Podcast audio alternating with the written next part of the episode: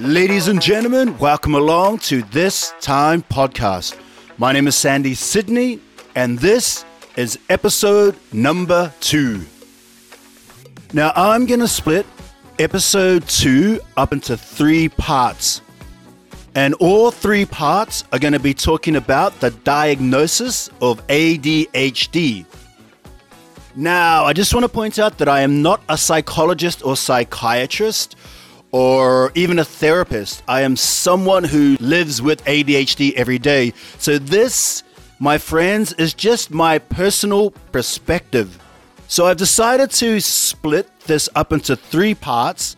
The first part, I'm going to be talking about people who are being diagnosed in their, say, 40s, early 40s to mid 40s, because that's the age bracket that I'm in, and I have a lot more insight and awareness into why so many people around that age are being diagnosed today.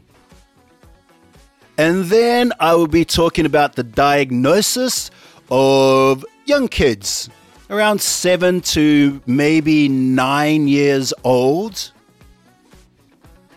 Now, just to point out, I'm not going to be talking about what to look out for as a diagnosis because I am not a doctor or psychologist like I mentioned earlier. I'm just going to be talking about why I think there seems to be a rise of people being diagnosed with ADHD. And then the third part, I will talk about the diagnosis of ADHD with people who are maybe in their mid 20s to mid 30s. And this age range is the range that I have the least experience with. So I'm going to leave it for last. So there has been a massive increase of diagnosis in this age range, early 40s to even mid 40s, over the last three to five years. So I was diagnosed, I think I was 39, maybe 40. So this is what I believe happened to people like me and why the diagnosis for people around my age bracket is so high. If you went to school in the 80s, maybe even the early 90s, there was no such thing as ADHD. Back then, it was ADD. And back then, especially during the 80s, no one cared. Well, I don't know if no one cared, but it felt like no one cared. If you had it during that time, you were just a naughty kid. You were the kid getting kicked out of class who couldn't focus, who couldn't do their homework, who couldn't do any of their work. And even when you went home, it was much of the same stuff. You were the one who was always in trouble, and you were just a naughty kid. That that's all it was. There was no maybe this young, bright, creative kid just needs a little bit of help. Maybe there's something neurologically not firing or wiring that's causing this young boy or young girl to act out and to not be able to cope with the normality of a classroom. And also, back in that time, the punishment for being disruptive in class, you could get the cane or you could get the belt. So the headmasters back in those days were able to physically punish you. So the cane was this thin piece of bamboo or wood, and when you were hit with it, it was like a whip. And the belt was a leather belt. And I remember going to the principal's office quite a few times to the point where I got to choose which one I wanted to be hit with. Uh, yeah, so that's that's your diagnosis back in the 80s. During that time, it created a lot of trauma, as it does, and it still does with kids. So, people around my age, we started subconsciously, and I got to point this out subconsciously to be able to create framework and structures and systems to keep ourselves safe as we were moving through the world. So those systems and structures were probably messy all the way up until maybe mid to late 20s. And that's when we started to get ourselves together. That's when the framework that we could create was a lot more solid and could keep us safe. However, that framework was only suitable for one person, and that's the person who has ADHD. What would commonly happen is that early 30s, maybe mid 30s, those would be the times that we would get into the relationships that we might be in for the rest of our lives. So we would be with a partner who we loved and they loved us. And our framework was only suited for us. Then we had to adjust our framework in order to include this other person. And this is when I believe that ADHD really started to show up because we had a partner who would say things like, Hey, that's not acceptable behavior. That's a nice way of saying it, by the way.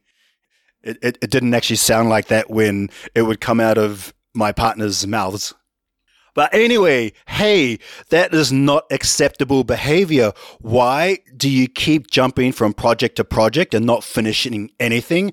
Why are you not listening to me when I'm talking to you? Why do you not pay attention? They start to notice that things are not quite right.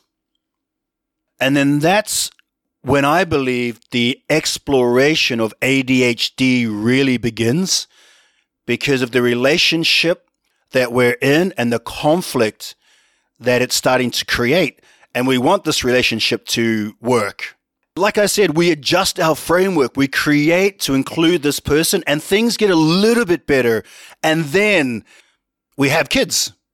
Then that framework goes out the window because in order to include a little person as well is a structure in our minds that is a little bit difficult to create and then maybe you have two kids. And then everything goes right out the window. So that's when your partner starts calling you out on things like, why are you walking away? You said we'll do this together. Why are you making major decisions that will change both our lives? Why was I not included in this conversation? So that was one of the conversations that I had a few years ago. In my mind, I was thinking, oh, wouldn't it be great to move back to Thailand? And then I actually started organizing things in my head for a couple of months and sort of looking at places and things like that. However, I had not said anything to my partner and I just assumed for some crazy reason that she would be okay with that, uh, which she wasn't. So that's one of the behaviors that would happen.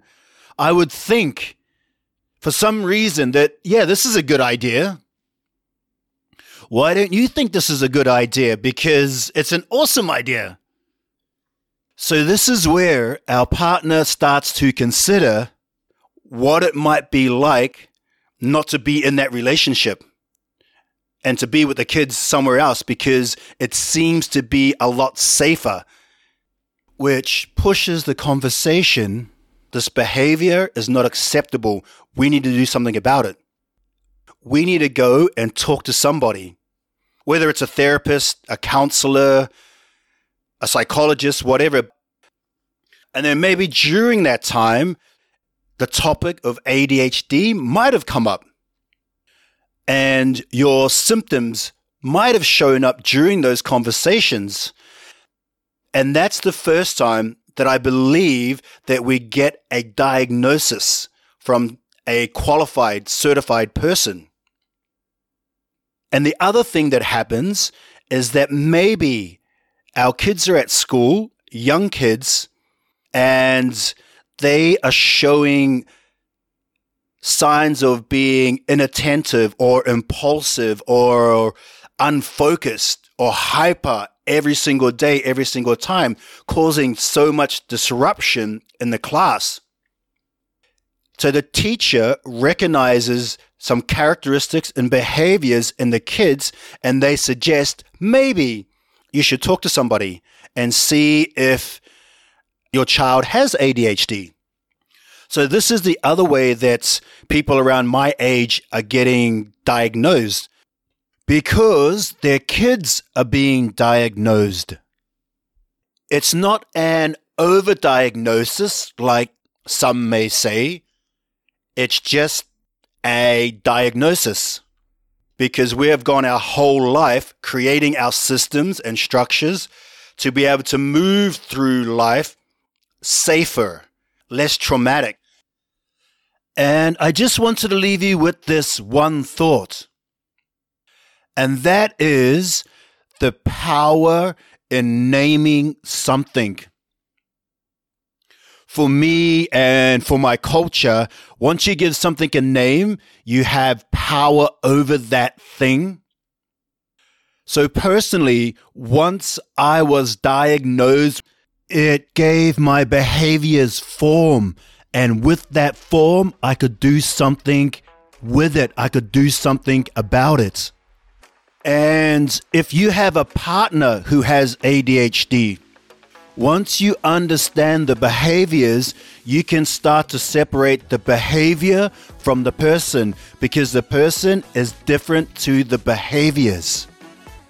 I guarantee once you name it and understand the characteristics, then you can do something with it. Okay, I hope that helps in some little way. My name is Sandy Sydney, and I will see you in the next episode.